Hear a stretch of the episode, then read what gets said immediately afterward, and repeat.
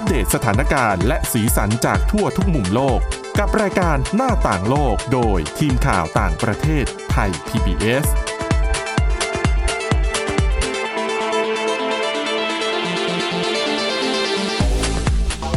สวัสดีค่ะคุณผู้ฟังนี่คือรายการหน้าต่างโลกค่ะ รายการของเรานะคะ จะนำเรื่องราวข่าวสารที่น่าสนใจในต่างประเทศ มาสรุปให้คุณผู้ฟังนั้นได้ติดตามกันนะคะ ไม่ว่าจะเป็น ข่าวอัปเดตข่าวทันเหตุการณ์นะคะ รวมถึงบทความแล้วก็เรื่องราวที่น่าสนใจจากสื่อ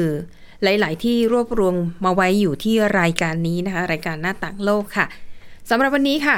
พบกับคุณจารุพรโอภาสรัฐและดิฉันสวรักษ์จากวิวัฒนากุลค่ะ สวัสดีค่ะ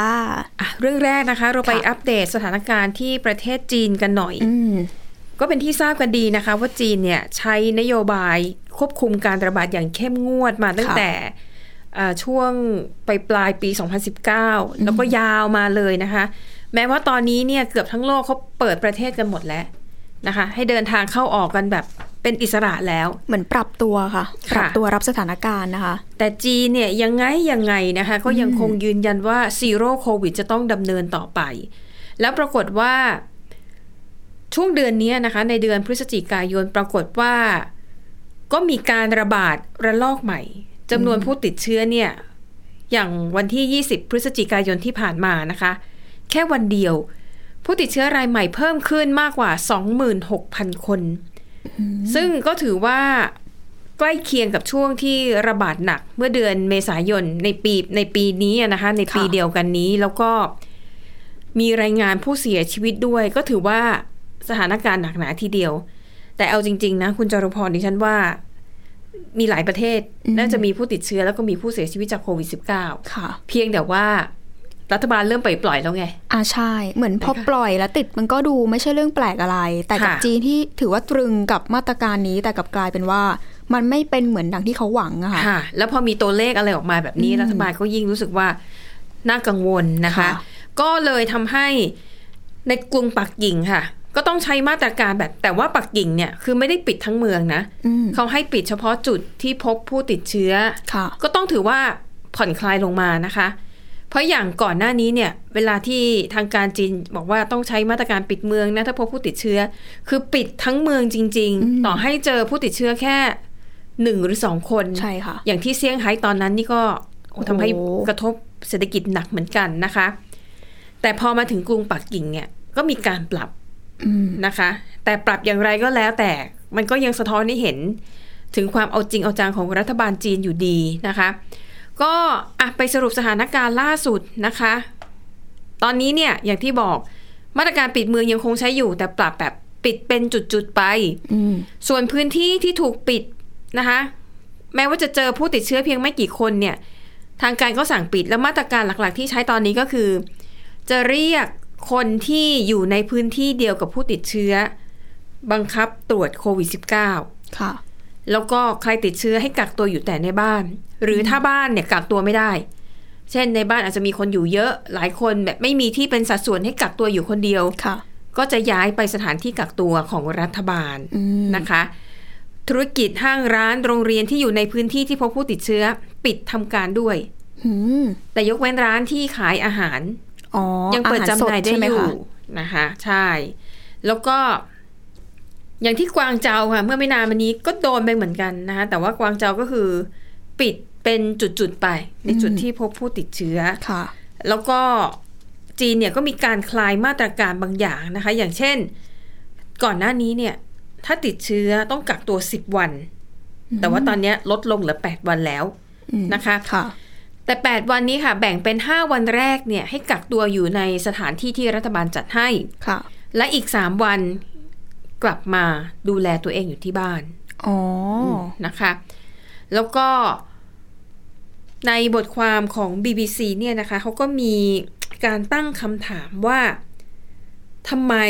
จีนถึงพยายามใช้นโยบายซีโร่โควิดอืม หรือการทำให้ผู้ติดเชื้อเนี่ยเป็นศูนย์อยู่ทั้งๆที่ทั่วโลกตอนเนี้ยเขาไม่เอาแล้วนะเขา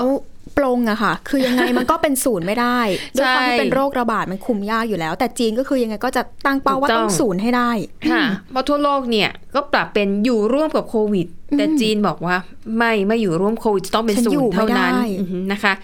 ทางการจีนเนี่ยให้เหตุผลว่า นโยบายโควิดเป็นศูนย์เนี่ย มันช่วยชีวิตคนได้ นะคะ เพราะว่าถ้าหากว่าไม่คุมเข้มขนาดนี้ อาจจะทำให้คนในกลุ่มเปราะบางอะอย่างเช่น 608 ก็คืออายุ 60 ปีขึ้นไป แล้วก็ค่ะเป็น 8 โรคร้ายเนี่ยค่ะชีวิตอาจจะตกอยู่ในอันตรายถ้ารัฐบาลไม่ใช้มาตรการนี้นะคะซึ่งทางการจีนก็อ้างว่ามาตรการเนี่ยตั้งแต่ใช้มาตั้งแต่ช่วงที่เกิดการระบาดใหม่ ๆ เนี่ยทำให้จำนวนผู้เสียชีวิตในจีนเนี่ย น้อยมากอืมนะคะ อันนี้เป็น เป็นคำอ้างจากจีนค่ะเพราะว่าตัวเลขผู้เสียชีวิตอย่างเป็นทางการเนี่ยอยู่แค่ 5,200 ราย2,000 5,200 คนเท่านั้น ถ้าหากเทียบนะคะ ก็เท่ากับว่าเอ่อทุกๆ1ล้านคนน่ะชาวจีน1ล้านคนจะมีผู้เสียชีวิตจากโควิดแค่3รายเท่านั้นอืมแต่ทั้งนี้ทั้งนั้นนะคะ ก็ไม่สามารถที่จะบอกได้ว่า ตัวเลขอย่างเป็นทางการจากรัฐบาลจีน เชื่อถือได้มากน้อยแค่ไหนอ่าใช่ค่ะ ตรงกับความเป็นจริงหรือเปล่าอืมนะคะ ในขณะที่องค์การอนามัยโลกนะคะ จริง ๆ ออกมาพูดหลายครั้งนะคุณจารุพรค่ะบอกว่า จีนเนี่ยไม่ควรจะยึดติดกับนโยบายโควิดเป็นศูนย์นะนะคะอะแม้ว่าในช่วงแรก ๆ เนี่ย นโยบายนี้ได้ผลดีจริงทำให้มีผู้เสียชีวิตน้อย มันก็จริงค่ะแต่ว่าโควิด -19 เนี่ย มันกลายพันธุ์ไปเรื่อยๆ นะคะอืมกลายเป็นตอนนี้ก็จะเป็นสายพันธุ์โอมิครอนที่ระบาดเร็วค่ะ แต่ว่าความรุนแรงเนี่ยมันก็น้อยลงนะคะ ดังนั้นในเมื่อเชื้อโควิด มันมีวิวัฒนาการแล้วก็เปลี่ยนพฤติกรรมของไวรัสไปเรื่อยๆ ดังนั้นเนี่ยรัฐบาลแต่ละประเทศก็ควรต้องปรับมาตรการรับมือไปด้วยอ่าถูกต้องค่ะนะคะถูกต้อง ให้มันสอดคล้องกับสถานการณ์ไม่ใช่ยึดอยู่กับแบบเดียวไปตลอดอืมนะคะ แต่แน่แหละแน่นอนนะคะ สีจิ้นผิงเนี่ยไม่ว่าจะเวทีไหนย้ำมาตลอดค่ะบอกว่า นโยบายโควิดเป็นศูนย์เนี่ย เป็นนโยบายที่มีทั้งประสิทธิภาพ แล้วก็ยังอิงตามหลักวิทยาศาสตร์ ยืนยันว่าจะไม่เปลี่ยนนะคะแล้วก็ค่ะอ้างว่าเพื่อดูแลความปลอดภัยของผู้สูงอายุนะคะอะทีนี้หากไปดูเรื่องของวัคซีนนะคะ จีนเนี่ยฉีดวัคซีนเยอะก็จริงแต่คำถามคือว่า ส่วนอ่าวัคซีนหลักๆ ที่จีนใช้เนี่ยจะเป็นวัคซีนที่จีนพัฒนาขึ้นมาเองก็คือซิโนแวคและซิโนฟาร์มอ่าทีนี้ วัคซีนสองตัวนี้เนี่ยเป็นวัคซีนแบบเชื้อตายค่ะนะคะ ที่จะเอาซากไวรัสเนี่ยเข้ามาสร้างเป็นวัคซีนแล้วก็ฉีดเข้ามาในร่างกายเพื่อกระตุ้นให้ร่างกายเนี่ยสร้างภูมิต้านทาน แต่ว่ามันมีงานวิจัยนะคะว่าวัคซีนซิโนแวคและซิโนฟาร์มเนี่ยเอ่อ ประสิทธิภาพในการป้องกันโควิดสายพันธุ์โอมิครอนเนี่ยน้อยค่อนข้างน้อยอืมต่อให้ฉีดครบ2เข็มแล้วเนี่ย ประสิทธิภาพก็ยังไม่ค่อยน่าพอใจสักเท่าไหร่ค่ะแต่นี่แหละมันเป็นวัคซีนหลักที่คนจีนเขาฉีดกันอืมก็อย่างที่บอกค่ะคือไวรัสมันวิวัฒนาการไปเรื่อยๆ แต่ค่ะวัคซีนที่เขาใช้เป็นหลักก็ยังเป็นเหมือน เป็นวัคซีนที่เอาไว้ป้องกันต้นกำเนิดในช่วงแรก ๆ อย่างนั้นนะคะค่ะไม่ยอมปรับตัวไปตามไวรัสด้วย แล้วทางการจีนก็คงจะไม่ยอมรับหรอกนะว่าวัคซีนของตัวเองเนี่ยคือตอนนี้ประสิทธิภาพมันมันไม่ถึงอืมนะคะ ในขณะที่ที่ผ่านมานะคะ ไม่ว่าจะเป็นสหรัฐอเมริกาชาติตะวันตกอื่นๆ ที่เขามีวัคซีนชนิด mRNA เนี่ยก็เสนอให้นะอืมแต่จีนก็ไม่ได้ไม่ได้ยอมรับให้มีการฉีดอย่างอย่างกว้างขวางนะคะค่ะอะอันนี้ก็เป็นเรียกว่าเป็นการสรุปภาพรวมนะคะ ของมาตรการป้องกันโควิด -19 ในจีน หลัก ๆ ก็ยังคงเหมือนเดิมนะคะแต่ก็อ่าติดตามกันต่อไปแล้วกันว่าสีจิ้นผิงเนี่ยจะยังคงยึดนโยบายโควิดเป็นศูนย์เนี่ยไปได้อีกนานแค่ไหน จริง ๆ ช่วงเดือนที่ผ่านมาก็เหมือนเกิดการลุกฮือเรื่อย ๆ ของประชาชนแล้วก็ค่ะรวมไปถึงแรงงานในจีนด้วยนะคะ พอเขาเรียกว่าอยู่กับมาตรการนี้มานานๆแล้วมันเห็นว่าผลกระทบกับชีวิตความเป็นอยู่เนี่ยมันมากกว่า ที่เขาเหมือน เขาเหนื่อยจะกลัวกับโควิดกันแล้วค่ะหลาย ๆ ที่ก็อย่างเช่นตามโรงงานต่างๆ โอ้โห เจอคนติดหนึ่งคนก็ต้องปิดกันไปค่ะพอปิดปุ๊บก็อย่างที่บอกค่ะ ประชาชนลุกฮือ เพราะว่าสุดท้ายแล้วสิ่งที่เขาสนใจกันก็คือเรื่องของปากท้องมากกว่า ใช่นะคะอืมแล้วพอนโยบายใช้มาตรการปิดอะไรแบบเนี้ยก็ไม่ได้ชดเชยหรือว่าชดใช้ให้กับ คนงานหรือว่าพวกพ่อค้าแม่ค้าที่ต้องปิดร้านไปค่ะนะคะ สั่งสมนานเข้านี่จะสามปีแล้วนะอืมก็คงเริ่มทนไม่ไหวกันนะคะค่ะอะไปต่อกันที่อีกเรื่องก็เป็นเรื่องของโรคร้ายอันตรายเช่นเดียวกันนะคะแต่ค่ะคราวนี้ค่ะ เป็นคำเตือนมาจากองค์การอนามัยโลกที่บอกว่า ต้องระวังนะ9เชื้อโรคอันตรายที่มีความเสี่ยงค่ะจะระบาดไปทั่วโลก มีโรคอะไรบ้างคะ คุณจารุพร อันนี้ต้องบอกก่อนว่า เป็นข้อมูลที่ทางองค์การอนามัยโลกเขารวบรวมมาล่าสุดนะนะคะ ก็คือค่ะ WHO นั่นเอง เขาบอกว่าได้มีการปรับปรุงรายชื่อเชื้อเชื้อโรคชุดใหม่นะคะ เป็นเชื้อโรคชุดใหม่ที่ต้องจับตามองอย่างใกล้ชิดค่ะ เนื่องจากมีความเสี่ยงที่จะกลายเป็นการระบาดใหญ่ได้อีกครั้ง โดยการรวบรวมครั้งนี้ค่ะ WHO เขาใช้นักวิทยาศาสตร์มากกว่า 300 ชีวิตเลยนะคะ มาวิเคราะห์กันค่ะ ตรวจสอบเชื้อไวรัส แล้วก็แบคทีเรียมากกว่า 25 ชนิด เป้าหมายแน่นอนค่ะ เพื่อเป็นการอัปเดตรายชื่อเชื้อโรคอันตราย เพื่อใช้เป็นแนวทางสำหรับการวิจัยพัฒนาแล้วก็การลงทุนเพื่อจัดหาวัคซีน การทดลองรวมไปถึงแนวทางการรักษาเชื้อโรคเหล่านี้ทั่วโลกนะคะ ไปดูหนึ่งในเชื้อโรคที่เขาเจอกันดีกว่า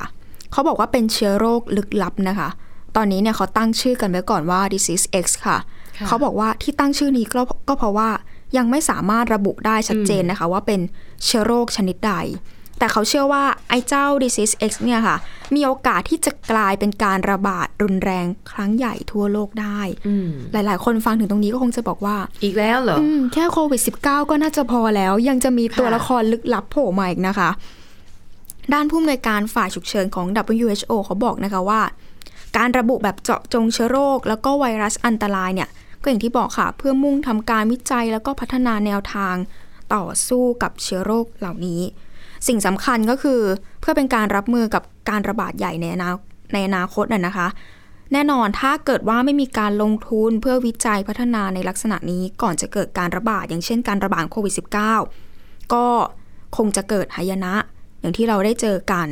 และการที่เขาลงทุนวิจัยพัฒนาเนี่ยก็ทำให้พวกเรามีโอกาสที่จะ จัดหาวัคซีนได้ทัน แล้วก็เป็นการ save ชีวิตผู้คนอีกหลาย ๆ คนทั่วโลกกันนะคะอะมาดูกันสำหรับรายชื่อเชื้อโรคที่ถูกระบุไว้ในรายชื่อเชื้อโรคอันตราย ชุดล่าสุดของ WHO นะคะเขาบอกว่าแน่นอนค่ะ ก็จะมีได้แก่โคโรนาไวรัสโควิด -19 หนึ่งตัวและ ไวรัสอีโบลาค่ะ เชื้อไวรัสมาเบิร์ก เชื้อไข้เลือดออกลาซาเชื้อโรคเมอร์สนะคะ เชื้อโรคซาร์สค่ะ แล้วก็เชื้อไวรัสนิปา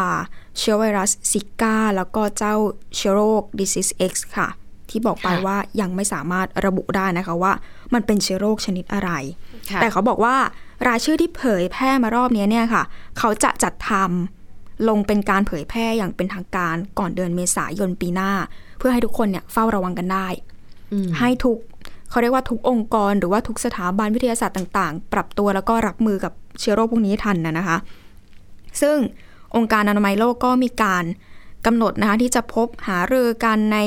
วันที่ 5-7 ธันวาคมที่จะถึงนี้ด้วยค่ะ เพื่อเป็นการร่างข้อตกลงระหว่างประเทศ ว่าด้วยการเตรียมตัวแล้วก็รับมือโรคระบาด ซึ่งอาจจะนำมาใช้เป็นแนวทางการปฏิบัติสำหรับประเทศต่างๆ ในกรณีที่ เกิดภัยคุกคามจากโรคระบาดอีกในอนาคตที่จะถึงเนี้ยนะคะค่ะอืมก็ถือว่าเป็นการอืมทั้งเตรียมพร้อมรับมือเก้าโนะคะบางส่วนใหญ่เป็นโรคที่มีอยู่แล้วนะคะค่ะแล้วก็ระบาดในถิ่น เรียกว่าเป็นถิ่นระบาดโดยเฉพาะอืมนะอย่างอีโบลาเนี่ยก็จะอยู่แถวแอฟริกาค่ะนะคะนิปานี่ก็เคยได้ยิน ก็เคยได้ยินว่ามีความกังวลอยู่ ว่ามันออกจะอาจจะเกิดการระบาดครั้งใหญ่ค่ะนะคะ ออกมาเตือนแบบนี้ก็ดีใช่ค่ะ จะได้วางมาตรการให้มันเข้มข้นมากขึ้น คือจุดที่มีการระบาดอยู่แล้วเนี่ย ก็จะได้ดูแลในพื้นที่ควบคุมการระบาดให้มันน้อยที่สุดค่ะ และส่วนประเทศอื่น ๆ ก็จะได้วางมาตรการด้านสาธารณสุขของตัวเองว่า ถ้าเป็นประชาชนจากประเทศที่มีความเสี่ยง ที่จะติดทั้ง 9 เชื้อโรคค่ะทั้ง 8 9 ชนิดที่ว่ามานี้ ก่อนจะเข้าประเทศไทย อาจจะต้องมีการเออ ขอหลักฐานเฝ้าการระวังฉีดกันนิดนึงวัคซีน หรือว่ามีการสังเกตอาการเป็นเป็นกรณีกรณีไปนะคะจะได้ป้องกันการระบาดเข้ามาสู่ประเทศไทยซึ่งเราไม่ได้มีถิ่นระเราไม่ได้เป็นถิ่นระบาดของโรคเหล่านี้อืมนะคะ ก็ดีแหละ ไม่งั้นเพราะถ้าว่าเกิดว่าอย่างอย่างที่คุณสาค่ะรักษ์บอกค่ะ ถ้าเกิดว่าประเทศเราไม่ใช่ถิ่นระบาดแล้วเรามาเจอเนี่ยโหัวตั้งตัวกันไม่ถูกนะคะค่ะ งงไม่รู้ว่าจะไปหาวัคซีนจากไหน แล้วก็วิธีการรับมือด้วยอืมอย่างเหมือนตอนที่เราเจอไปก็อย่างเช่นฟิดาลิงค่ะตอนนั้นเราก็งงๆกันอยู่เหมือนกันว่า ควรจะทำตัวยังไง ค่ะอืมนะคะอะก็ถือว่าเป็นข้อมูลอัปเดตที่น่าค่ะสนใจนะคะอะต่อจากเรื่องของโรคระบาดแล้วเราไปดูเรื่องของสิ่งแวดล้อมกันบ้าง อันนี้เป็นนโยบายดี ๆ นะคะ ของที่ออสเตรเลียค่ะ เตรียมจัดสรรที่ดิน เพื่อสร้างเป็นเขตอนุรักษ์พืชและสัตว์โดยเฉพาะ ใช่ค่ะ ก็คือส่วนใหญ่ที่เขาสร้างขึ้นมาเนี่ยจะเป็นเขตอนุรักษ์พืชแล้วก็สัตว์ใหญ่ที่ใกล้สูญพันธุ์ด้วยค่ะเขาเน้นที่ตรงนั้นนะนะคะ ก็อย่างที่รู้กันดีว่าออสเตรเลียเนี่ยเขาบอกว่าเป็นประเทศที่เป็นถิ่นอาศัยของสัตว์หายากของโลกหลายชนิดนะคะ แต่ด้วยความที่หายากแล้วก็ พอมันหายากมากๆ คนก็ต้องการอะ ไม่ว่าจะในทางที่ถูกกฎหมายหรือว่าผิดกฎหมายอะค่ะ ก็ค่ะกลายเป็นว่าเผชิญกับความท้าทายมาก ๆทำให้สัตว์หลาย ๆ ชนิด รวมถึงพืชเองเนี่ยใกล้สูญพันธุ์ออสเตรเลียก็เลยเตรียมที่จะดำเนินการครั้งใหญ่นะคะ เพื่อเป็นการช่วยอนุรักษ์กันเอาไว้ค่ะ ด้านของรัฐมนตรีว่าการกระทรวงสิ่งแวดล้อมของออสเตรเลียก็บอกนะคะว่า รัฐบาลเนี่ยจะจัดสรรที่ดินอย่างน้อย 30%เลยนะคะ ของพื้นที่ในประเทศเพื่อการอนุรักษ์นี้ โดยแผนการดังกล่าวเนี่ย เขาวางไว้ว่าจะช่วยปกป้องพืช แล้วก็สัตว์ในทวีป ซึ่งหลาย ๆ ชนิดเนี่ยหาไม่ได้แล้วนะคะ ในทวีปอื่นค่ะๆหาได้ที่ออสเตรเลียเท่านั้น ไปดูข้อมูลก่อนดีกว่าค่ะว่า สัตว์เลี้ยงลูกด้วยนมในออสเตรเลียเนี่ยเขาบอกว่าศูนย์พันธุ์ไปมากกว่าทวีปอื่น ๆ แล้วก็รายงานด้านสิ่งแวดล้อมของรัฐบาลออสเตรเลียเองที่เผยแพร่เมื่อประมาณเดือน กรกฎาคมที่ผ่านมา ก็ชี้เห็นนะคะว่า ออสเตรเลียเนี่ยมีอัตราการสูญเสียสิ่งมีชีวิตสายพันธุ์ต่างๆ มากที่สุดในบรรดาประเทศที่ร่ำรวยที่สุดในโลกนะคะอืมเนี่ยแหละค่ะทำให้รู้สึกว่าต้องตื่นตัวกันและต้องทำอะไรสักอย่าง ซึ่งรายงานที่บอกมาเนี้ยค่ะเขาก็แสดงให้เห็นด้วยนะคะว่าจำนวนสิ่งมีชีวิตสายพันธุ์ต่างๆ ที่ถูกเพิ่มลงในรายชื่อชนิด พันธุ์ที่ถูกคุกคาม หรืออยู่ในกลุ่มที่มีความเสี่ยงสูงเนี่ยเขาบอกว่าเพิ่มขึ้นโดยเฉลี่ย 8%เลยนะคะ จากรายงานฉบับก่อนหน้าในปี 2016 โดยทางด้านของรัฐมนตรีว่าการกระทรวงสิ่งแวดล้อมเขาก็บอกนะคะว่า ความจำเป็นในการดำเนินการเพื่อปกป้องพืช สัตว์ แล้วก็ระบบนิเวศของออสเตรเลียจากการสูญพันธุ์เนี่ยไม่เคยมีไม่เคยเกิดขึ้นอย่างมากมายขนาดนี้มาก่อนค่ะ แล้วก็พื้นที่อนุรักษ์เนี่ยเขาบอกว่าจะเพิ่มขึ้นถึง 50 ล้านเฮกตาร์ภายใต้แผนการที่มีระยะเวลา 10 ปีนี้นะคะ ซึ่ง จะมีการตรวจสอบอีกครั้งในปี 2027 ก็คืออีก 5 ปีเท่านั้นเอง โดยทางด้านของรัฐบาลพักแรงงานกลางนะคะที่เพิ่งได้รับการเลือกตั้งไปเมื่อเร็วๆนี้เนี่ยเขาจะจัดสรรเงินจำนวน 146 ล้านดอลลาร์นะคะ เพื่อช่วยในการอนุรักษ์พืช แล้วก็สัตว์พื้นเมืองของออสเตรเลียที่เสี่ยงต่อการสูญพันธุ์แล้วค่ะ แล้วก็ต้องบอกก่อนว่าออสเตรเลียเนี่ยเป็นประเทศที่ใหญ่เป็นอันดับ 6 ของโลก ถ้าวัดจากขนาดพื้นดินนะคะ ด้วยความที่ใหญ่ขนาดนี้ แน่นอนเป็นที่อยู่อาศัยของสัตว์หลายชนิดค่ะที่หาไม่ได้ที่ไหนอีกแล้วนะคะ ไม่ว่าจะเป็นหมีโคอาล่าขึ้นชื่ออยู่แล้วค่ะแล้วก็ตุ่นปากเป็ดอืมแต่เขาบอกว่าจำนวนของสัตว์เหล่านี้เนี่ยลดลงเนื่องจากสภาพอากาศที่เลวร้าย รวมไปถึงการที่มนุษย์อย่างเราเนี่ยค่ะ ย้ายเข้าไปอยู่ในพื้นที่ที่เป็นถิ่นอาศัยของพวกเขาค่ะ โดยหมีโคอาล่าที่อาศัยอยู่ตามชายฝั่งตะวันออกส่วนใหญ่ของออสเตรเลียเนี่ยเขาบอกว่าถูกจัด อยู่ในบัญชีรายชื่อสัตว์ใกล้สูญพันธุ์ไปแล้วนะคะ เมื่อเดือนกุมภาพันธ์ที่ผ่านมา หลังจากผู้เชี่ยวชาญด้านธรรมชาติเขาประเมินกันว่าออสเตรเลียเนี่ยได้สูญเสียโคอาล่าไปประมาณ 30%ในช่วง 4 ปีที่ผ่านมานะคะ นอกจากหาไม่ได้ที่ไหนอีกแล้วค่ะคือ 4 ปีที่ผ่านมา 30%จากจำนวนทั้งหมด น่าจะมาจากไฟป่านะ ใช่ค่ะค่ะก็แล้วคือก็ตัวโคอาล่าเนี่ยเขาจะมีโรคของเขาอยู่ เป็นโรคระบาดที่เกิดในกลุ่มโคอาล่าเนี่ยค่ะ แล้วพอมันแพร่ระบาดไปแล้วเนี่ย โอกาสโอกาสที่มันจะตายอะ สูงมากอืมนะคะ เป็นคล้ายๆเป็นมะเร็งผิวหนังชนิดหนึ่งอืมอ๋อใช่ค่ะใช่ค่ะค่ะ ซึ่งก็อย่างที่คุณสอรักษ์บอกไป ออสเตรเลียต้องเผชิญกับสถานการณ์หลายอย่างนะคะ ทั้งไฟป่าแล้วก็เหตุการณ์สภาพอากาศสุดขั้วอืมซึ่งทั้งหมดเนี่ยพอเกิดไฟป่าอย่างร้ายแรงมากๆ ก็อย่างในปี 2019 แล้วก็ 2020 ที่เกิดขึ้นค่ะนะคะ เขาบอกว่า เกิดขึ้นทางฝั่งตะวันออกทำให้คนเนี่ยตายไป 33 คนค่ะส่วน สัตว์เขาบอกว่าหลายพันล้านตัวเลย ก็ถูกเผาไหม้ไปด้วย อืม ใช่ค่ะ สัตเพว์ราะหว่าลายพันล้านตัวแล้วก็พื้นที่ขนาดใหญ่ ถูกเผาไหม้ไปค่ะอ่าอย่างโคอาล่าเนี่ยไม่แปลกใจนะคะ ที่มันจะตายเยอะเพราะว่ามันเคลื่อนไหวช้า อะใช่ ไฟมาหรือว่ามีอันตรายมาหนีไม่ทันอยู่แล้วอืมนะคะ ก็เลยทำให้โอกาสที่พวกมันจะตายเนี่ย มีสูงกว่าสัตว์สายพันธุ์อื่น ๆ มาก แล้วก็ไหนจะสัตว์ชนิดอื่นที่อยู่ในป่าค่ะที่อาจจะหนีไม่ทันเพราะว่าโหไฟป่าเวลามาอืมบวกกับลมค่ะลมแรงๆอะนะคะ เร็วอยู่แล้วค่ะค่ะ แล้วก็ทางด้านของกลุ่มองค์กรซึ่งไม่แสวงหาผลกำไรเขาก็ออกมาแสดงความเห็นนะคะว่าเห็นชอบกับความพยายามนี้ของรัฐบาลออสเตรเลียเหมือนกันแต่เขาก็ยังคงเรียกร้องให้เจ้าหน้าที่เนี่ยลงทุนในแผนฟื้นฟูสัตว์ ที่เสี่ยงต่อการสูญพันธุ์ทุกชนิดด้วยค่ะไม่ใช่แค่โคอาล่าหรือว่าตุ่นปากเป็ด เพราะว่าถ้าเกิดว่าไม่ป้องกันไว้ก่อนสุดท้ายก็อาจจะเกิดเหตุการณ์ซ้ำรอยแบบโคอาล่าได้นะคะค่ะโดยหัวหน้าเจ้าหน้าที่ด้านการอนุรักษ์ของกลุ่มนี้เขาก็บอกนะคะว่าออสเตรเลียเนี่ยมีสัตว์ที่อยู่ในบัญชีสัตว์ใกล้สูญพันธุ์ถึงมากกว่า 1,900 สายพันธุ์เลยนะคะ โดยแผนการนี้เนี่ยได้คัดเลือกสัตว์ 110 ชนิด ซึ่งก็ยังไม่ชัดเจนนะคะว่าแผนการนี้เนี่ย จะสามารถช่วยสัตว์ที่ใกล้สูญพันธุ์ที่ไม่มีความสำคัญอื่น ๆ ได้อย่างไร อืม อันนี้ก็น่าคิดจาก 1,900 สายพันธุ์ค่ะแต่กำหนดหลัก ๆ โฟกัสหลัก ๆ เนี่ยไปที่ 110 ชนิดอืมซึ่งก็จะทำให้ที่เหลือเนี่ย ไม่เขาเรียกว่าไม่ถูกป้องกันอย่างทันท่วงที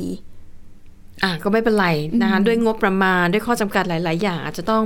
ให้ความสำคัญกับอ่าสายพันธุ์ที่มีความเสี่ยงมากที่สุดก่อนอืมนะคะอะปิดท้ายนะคะค่ะ เป็นเรื่องเห็นหัวข้อเรื่องแล้วน่าสนใจ โดยเฉพาะอย่างยิ่งสำหรับผู้หญิงนะคะค่ะเป็นเรื่องของนวัตกรรมใหม่ใช่ไหมใช่ค่ะ เป็นชุดชั้นในหรือว่าบราอัจฉริยะที่สามารถตรวจมะเร็งเต้านมได้อืมเกิดขึ้นที่ประเทศไหนคะไนจีเรียค่ะ ออันนี้เป็นไอเดียของวิศวกรหญิงท่านหนึ่งที่ไนจีเรียนะคะ ต้องค่ะบอกว่าเธอเนี่ยออกมาบอกเล่าเรื่องราวชีวิตของเธออืมก็ะคือคุณป้าของเธอเนี่ย คนนี้เขาชื่อว่าคุณเคมิโซล่าโบลารินวานะคะ เขาบอกว่าเธอเนี่ยสูญเสียป้าของเธอจากโรคมะเร็งเต้านมระยะที่ 3 ไปเมื่อปี 2017 ค่ะ แล้วพอเสร็จแล้วเนี่ยคือในความคิดของคุณป้าแล้วก็ความคิดของชาวพื้นเมืองไนจีเรียก็จะมองว่า โรคมะเร็งเนี่ยเป็นฝีมือของทูตผีวิญญาณอืมแล้วก็ค่ะเลิกที่จะอ้อนวอนให้สิ่งศักดิ์สิทธิ์เนี่ยช่วยรักษาอาการดังกล่าวค่ะแต่ด้วยความที่เธอเป็นวิศวกรแล้วก็ก็ไม่เชื่ออยู่แล้วแหละอ่าใช่าเธอเรียนด้านวิทยาศาสตร์มาเยอะเธอก็บอกว่ามันไม่ใช่ค่ะในในในสิ่งที่เธอเรียนมาคือมันไม่ใช่ เธอก็เลยไปพูดคุยกับผู้เชี่ยวชาญด้านมะเร็งที่ดูแลคุณป้าเธอค่ะเธอก็พบว่า ถ้าหากผู้ป่วยสามารถตรวจพบมะเร็งชนิดนี้ได้ในระยะเริ่มต้น ก็จะมีค่ะโอกาสที่จะรักษาได้ แล้วพอไปค้นคว้าข้อมูลเพิ่มเติม เธอก็พบนะคะว่า ผู้ป่วยที่ตรวจพบได้ในระยะแรกจำนวน 9 ใน 10 คนเนี่ยสามารถรักษาอาการมะเร็งเต้านมเนี่ยหายได้ทันท่วงที ค่ะ เธอก็เลยอะละ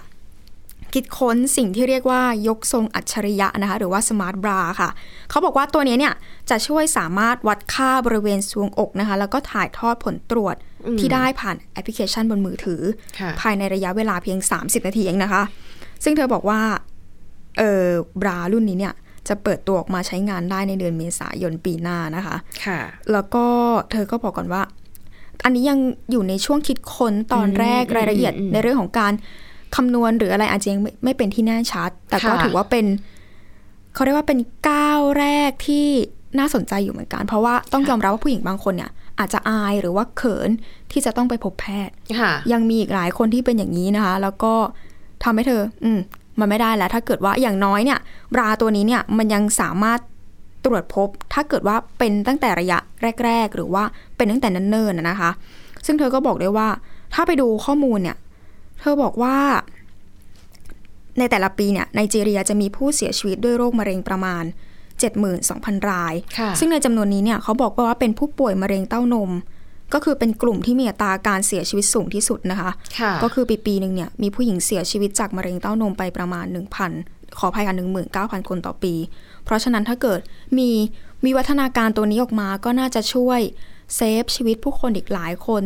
ได้อะนะคะอะค่ะ อืมอะก็น่าสนใจนะคะ ก็ถือว่าเป็นโครงการต้นแบบยังอยู่ระหว่างการพัฒนานะคะใช่ค่ะแต่ก็ถือเป็นจุดเริ่มต้นที่ดีอะเดี๋ยวรอติดตามกันนะคะ ว่าจะสามารถ ผลิตออกมาแล้วก็ให้ประชาชนประชาชนทั่ว ๆ ไปเนี่ยใช้งานได้จริงเมื่อไหร่ และทั้งหมดนี้ก็คือเรื่องราวในรายการหน้าต่างโลกค่ะ ขอบคุณสำหรับการติดตามนะคะ วันนี้หมดเวลาแล้ว เราสองคนและทีมงานลาไปก่อน สวัสดีค่ะ สวัสดีค่ะ Thai PBS podcast. View the world via the voice.